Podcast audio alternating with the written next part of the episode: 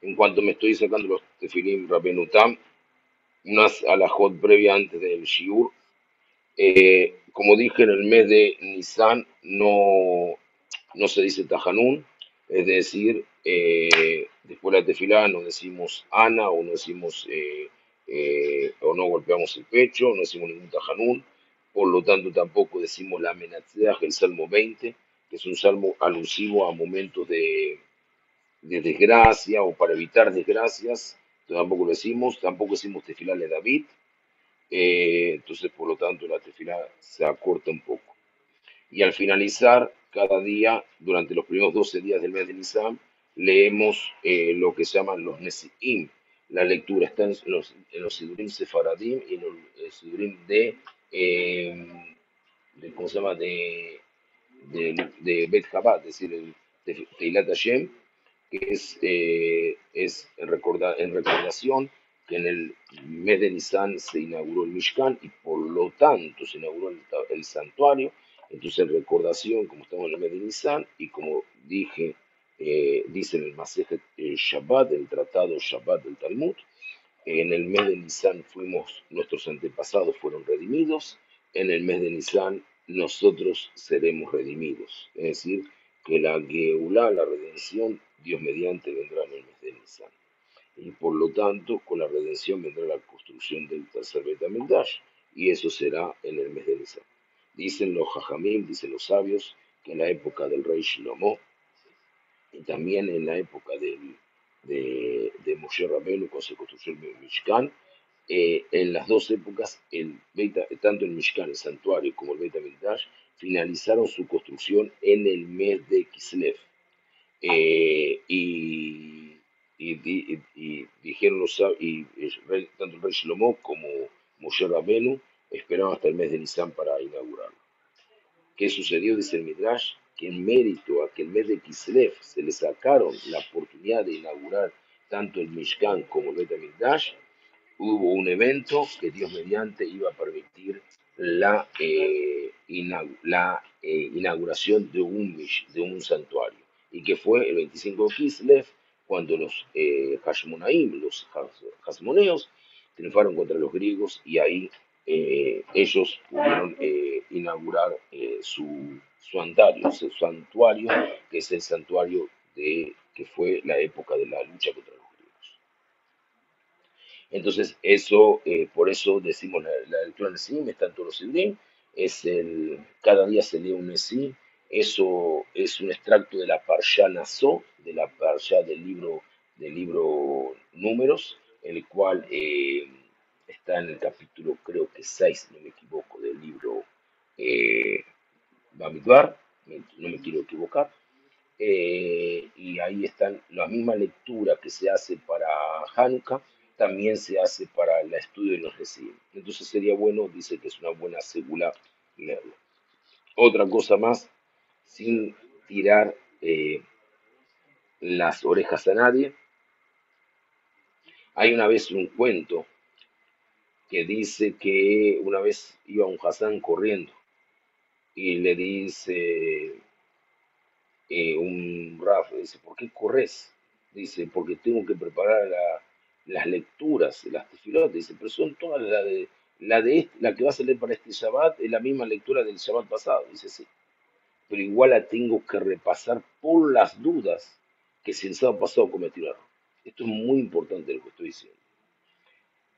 Después de casi 2 años y medio de hacer la tefilá prácticamente juntos, un poquito menos de 2 años y medio, ya tienen que ustedes mismos, poquito a poquito, cada uno dividirse, decir, no, yo quiero decir Odul Hashem Kirú, yo digo Baruch Shamar, yo digo Aleluya. Todos tienen que participar. Hay momentos en que el padre le da de comer a sus hijos, los padres le dan de comer a sus hijos, y hay momentos que los hijos comen, aunque se manchen la camisa y toda la cara toda manchada de verduras. Hay que aprender a comer, hay que aprender a agarrar el tenedor, hay que aprender a agarrar el cuchillo, hay que saber cómo colocarse la servilleta, hay que saber cómo masticar. Eso no se lo enseñan los padres. Le van a dar la comida, le van a decir, mirá, está masticando pedazos más corta pedazos más pequeños, mastica más, no tragues tanto, no comas más tranquilo, le vamos dando indicaciones. Pero las personas tienen que aprender a comer solas. Entonces, me gustaría que cada uno, homenaje nos ayudó durante un tiempo, a veces Rubén Ariel puede venir, a veces no puede venir, entonces para no pasar lo que pasó hoy, que yo trabajé hasta las 5 de la mañana porque tengo que preparar un montón de cosas, que tengo que, vienen pesas y tengo que hacer inclusive un par de viajes, etcétera, etcétera. Entonces para no depender exclusivamente de mí, entonces sería muy bueno que cada uno comience a aprender a comer de su plato, es muy bueno. Porque si no, toda la vida vamos a depender de nuestros padres. Tenemos que ser adultos también. En la tefilá tenemos que ser adultos. ¿Ok? Entonces, sin tirar las orejas a nadie, pero como un consejo. Otra alajá mucho más, no menos importante, es que en el mes de Nisan, el mes de la primavera, en el hemisferio norte, cuando... se dice, se empiezan a florecer los árboles, se dice Birkat Ailanot. Y si llegado el caso, que a veces algunos árboles florecen más tarde por la cuestión del tiempo, o florecen antes, se puede decir Birkat Ailanot en Adar o en el mes de Iyar. Pero lo ideal es que el primero de Nisan siga Birkat Ailanot. Lo ideal es, bendición a los árboles frutales tiene que ser. Lo ideal es decir, frente a dos árboles frutales, pero con uno alcanza. Si yo tengo veo un árbol de manga y veo un árbol de limón, puedo decir sobre los dos. Me paro y digo las dos. Birkat Ailanot está ahí en cualquier libro. Uno dice la brajá y se dice una vez al año. En los hemisferios sur, donde las cosas muchas veces florecen en otra época del año, entonces se dice en la época del año correspondiente, salvo que haya esos árboles que nacen todo el año y tienen frutos, y podamos encontrar un árbol frutal en el mes de Nisan, que sería entre mediados de marzo hasta un poquito más o menos 20 de abril, que es más o menos que a veces varía el mes, varía el año a año. No solo entre el 20 de marzo y el 20 de abril, siempre es el mes de Nisan. ¿Alguna pregunta sobre esto? Yo creo que las alajot las puse, y si no las puse, creo que las voy a poner hoy. ¿Ok? ¿Alguna pregunta?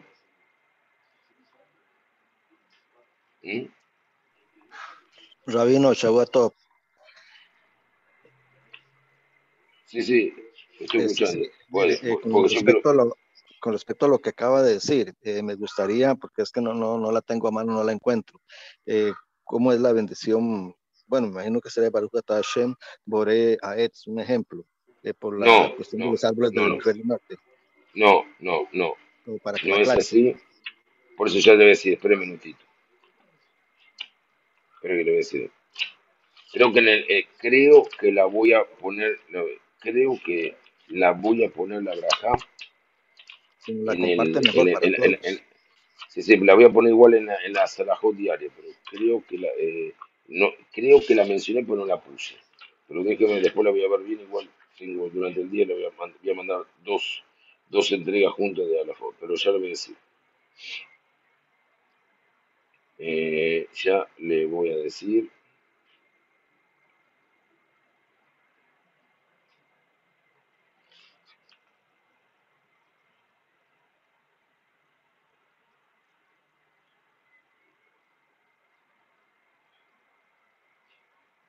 Aquí está, Seder Ailanot, 665. Estoy hablando de mi Sidur, pero cualquier Sidur lo buscan, dicen Bericota, Berajá, a los Ailanot o a los árboles. No sé qué libro tienen, pero después se lo puedo decir. La Berajá es... Presten atención, Baruch Atah Hashem Elokeinu Melech Haolam, Shelo Hiser Beolamo Kelum Ubara Bo Beriot Tovot Beilanot Tovot Benaot Leanot Baem Bene Adam. A ver, déjenme La voy a ver si la pongo, la tengo, creo que la tengo, no tengo, la creo, no la tengo en fonética, pero... Claro. Sí. En el Mishkan Shlomo está en la página 508. ¿508? El Mishkan Shlomo, página 508. ¿Alguien tiene el sidur de los de la Tayem? ¿Qué sidur tenés, Betzalel, vos?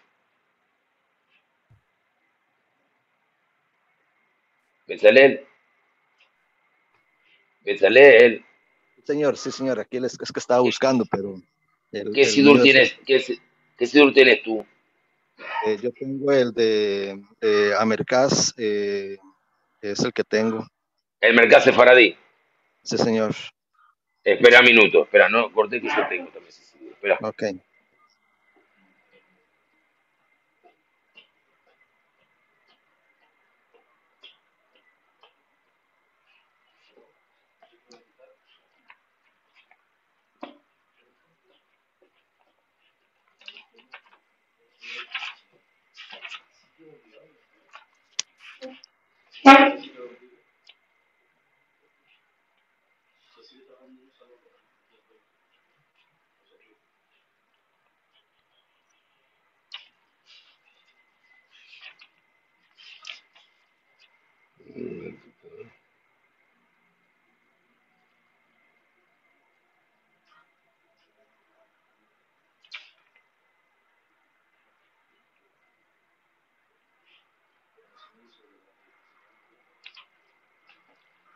Que lo tengo aquí al lado mío, el sidur lo estoy buscando.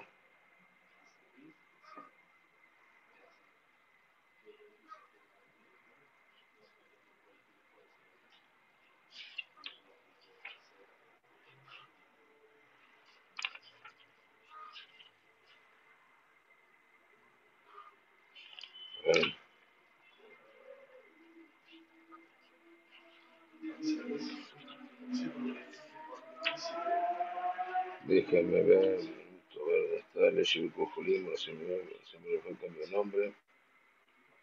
Bueno, siempre.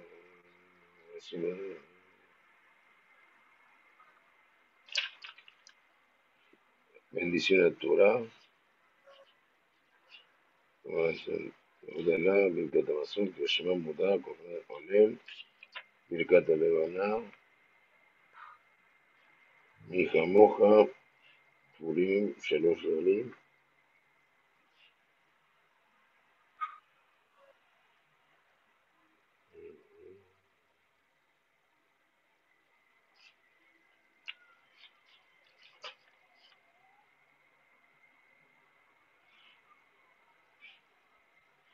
Tiene que estar, no estoy encontrándolo, pero tiene que estar.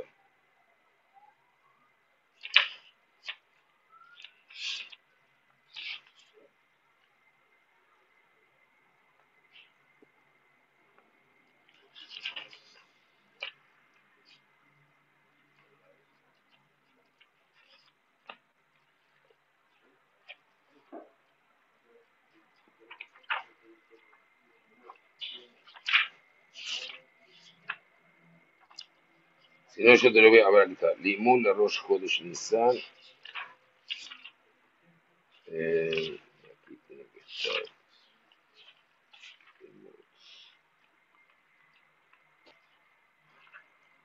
Se encontró el limón.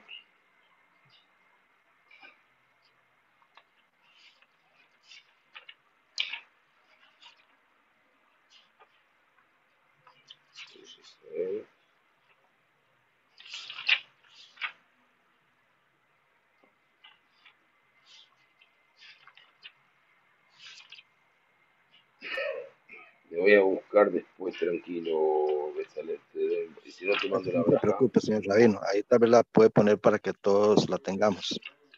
La voy a poner ahí, la braja.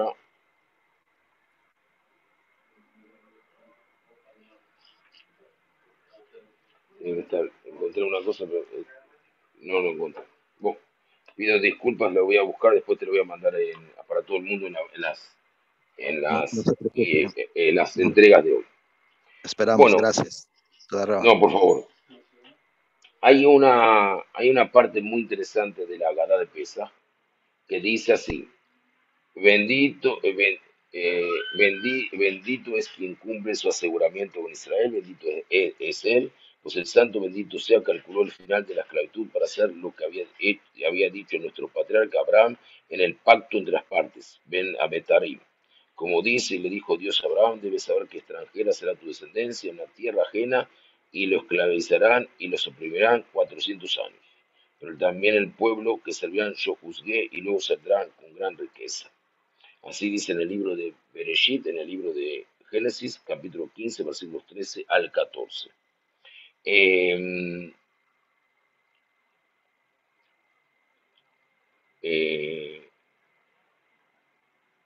Entonces, aquí hay una palabra, dice así, dice, Baruch Shomer Ibtajó, Le Israel Barujú, Shakadosh Barujú, Ishev et Aketz. Es decir, el Aketz sería para finalizar, para la finalización, para terminar, para culminar, ¿no? La palabra Ketz nos da 190. Entonces vamos a hacer así. Bendito es quien cumple su aseguramiento con Israel, bendito es él. Pues al final todos nuestros enemigos se desvanecerán como el humo, y solo el pueblo de Israel quedará en pie por siempre. Pero dice así, solo estuvimos 210 años en Egipto. Pero aquí nos habla que, aquí en el comentario, podemos estar 400 años en esclavitud. Y en otra parte, más adelante, en el libro de Éxodo, capítulo 12, versículo 40, si no me equivoco, el capítulo 12, versículo 40, dice que vamos a estar 430 años. Entonces, ¿cuántos tuvimos? 210, 400, 430. Presten atención a la palabra Ketz, que es finalizar. El autor de la Gadá, cuando es el autor de la Gadá tuvo muchos autores, porque es un estilo que fue hecho a partir de cosas que fueron traídas del Talmud, de la Mishnah, etcétera, etcétera. Y a su vez alguien que la compiló, cuando se llama el autor de la Gadá es alguien que compiló todo eso, pero todo eso fue extraído de la Mishnah, de la Gemara, precisamente de la Mishnah. Dice así, el autor de la Gadá, aquí cita el versículo de Bereshit, de Génesis 15:13, donde Dios le dice a Abraham, Avinu, extranjera será tu descendencia en la tierra ajena, y la esclarecerán y los oprimirán 400 años. Además encontramos otro versículo que dice, y el tiempo que los hijos de Israel estuvieron en Egipto fue 430 años. Así dice en el libro de Éxodo, capítulo 12, versículo 40. Sin embargo, es sabido que no estuvimos en la tierra de Egipto ni 400 años y mucho menos 430. En cambio, solo estuvimos ahí 210 años a partir de la edad que nuestro patriarca Yaacov llegó. Es decir, 210 años a partir del momento que Jacobo, nuestro tercer patriarca, llegó a la tierra de Egipto. ¿Ok? Muy bien. ¿Cuántos años tenía Yaacov cuando llegó a la tierra de Egipto? 130 años. Porque vivió 17 años y murió a los 147, entonces tenía 130 años. ¿Alguien tiene una duda? ¿Me están siguiendo todos? ¿Están todos bien? ¿Me están siguiendo? Estamos escuchando, sí señor, sí señor. Muy bien. La explicación es que las cantidades de años 400 y 330 años se refieren a cuenta desde el Berit a Ben Abetarim, el pacto entre las partes, o desde el nacimiento de Isaac. Algunos dicen que la esclavitud es en el momento que Abraham tiene ese sueño y se llama el Berit Ben Abetarim, el pacto entre las partes, y a partir de ahí son 430 años hasta el momento que el pueblo de Israel iba a salir de la esclavitud.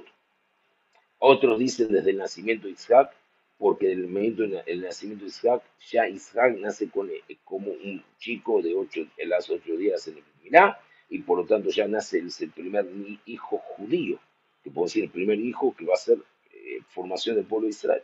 Entonces a partir de ahí se calcula la esclavitud. Muy bien, se calcula los 400 años o los 430 años. Es decir, que desde la descendencia de Abraham comenzó... Es decir, que desde que la descendencia de Abraham comenzó a ser extranjera, pues incluso en la tierra prometida todavía era para Abraham y su hijo Isaac era una tierra ajena.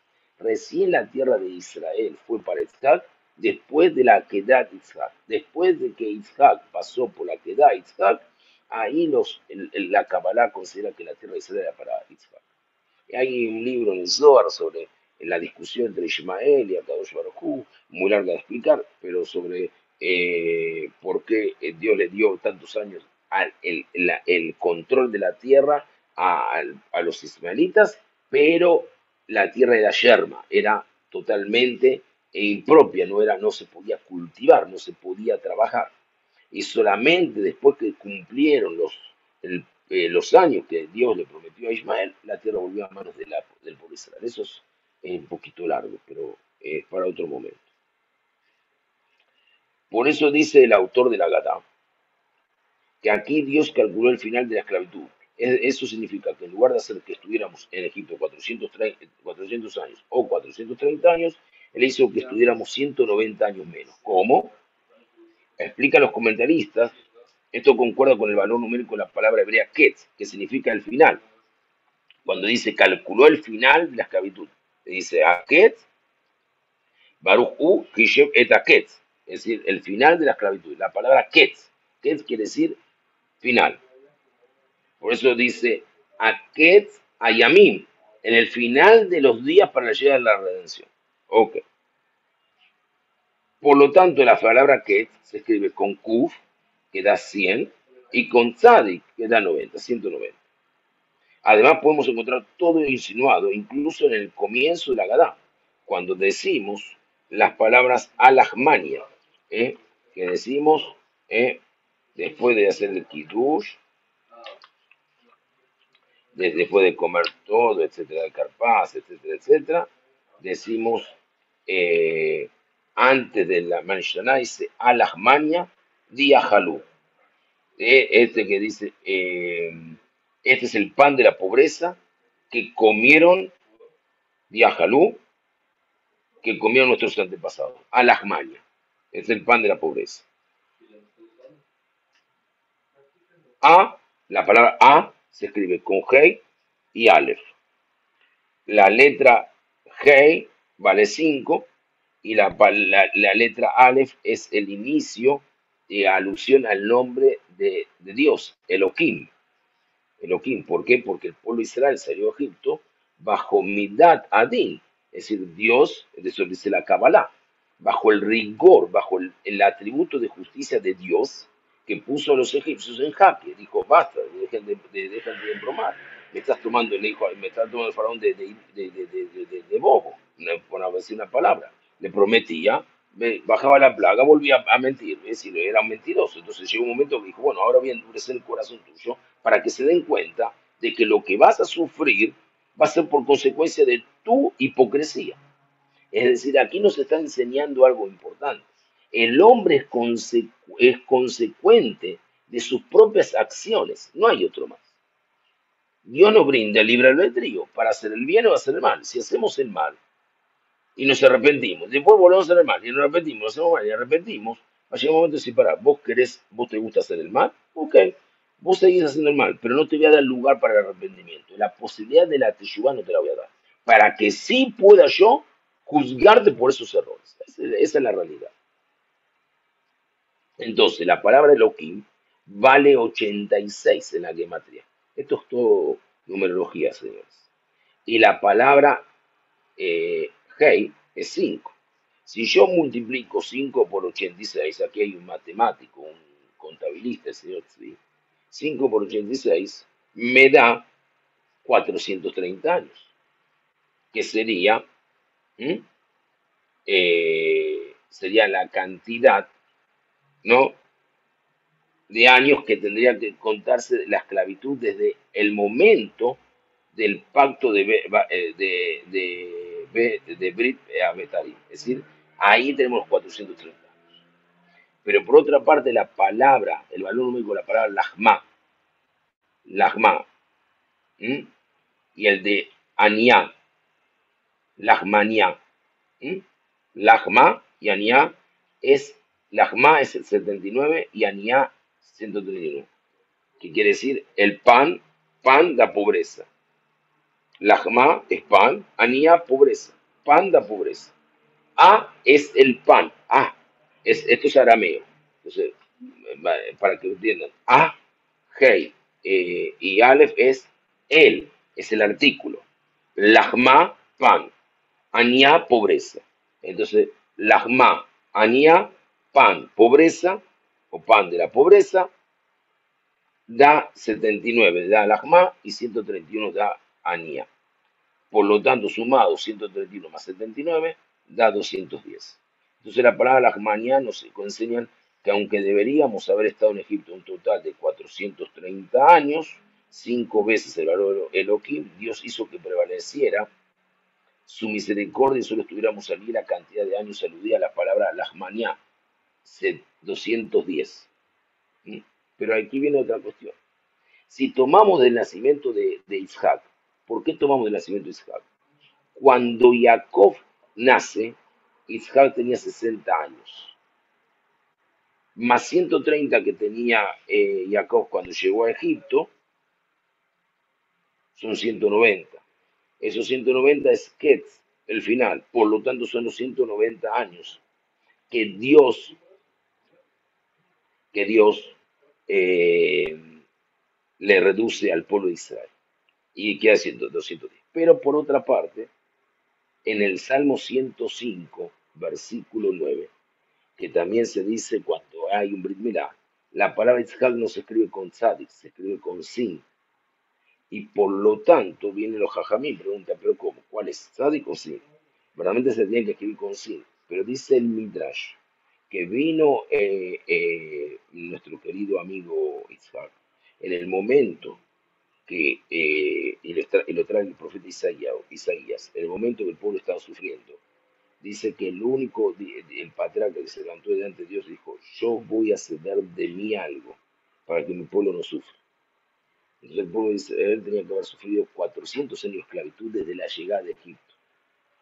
Pero como él cambió Tzadik por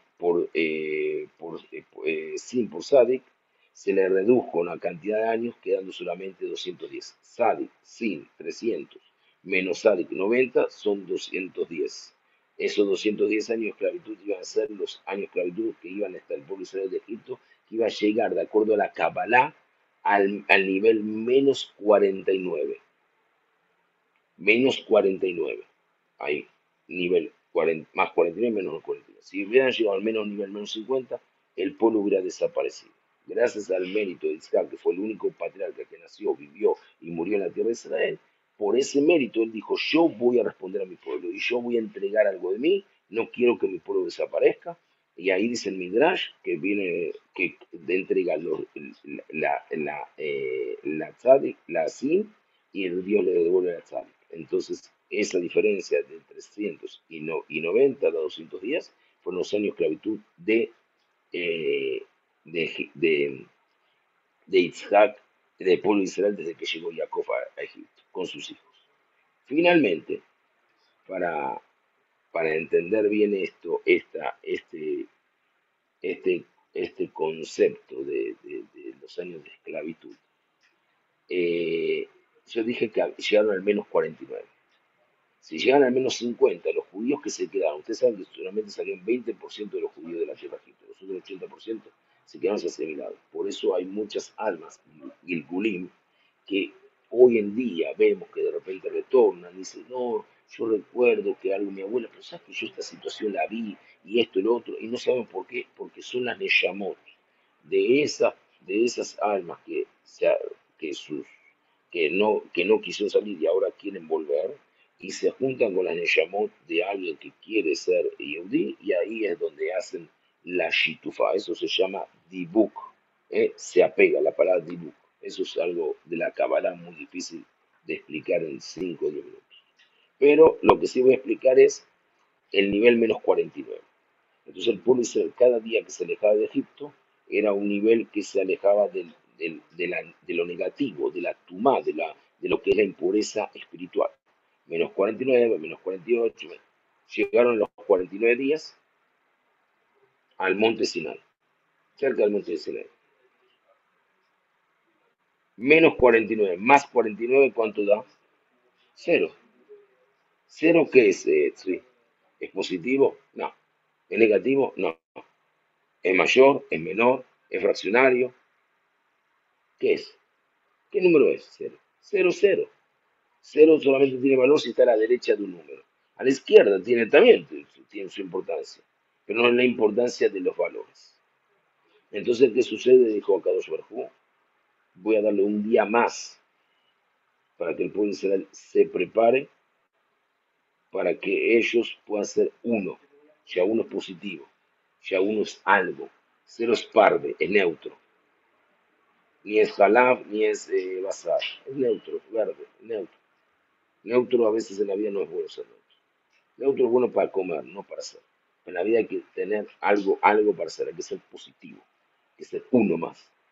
Ese uno más fue lo que hizo que el pueblo israelí se desprenda de la tumá de Egipto. Eso es todo, solamente un comentario para que ustedes lo escuchen después.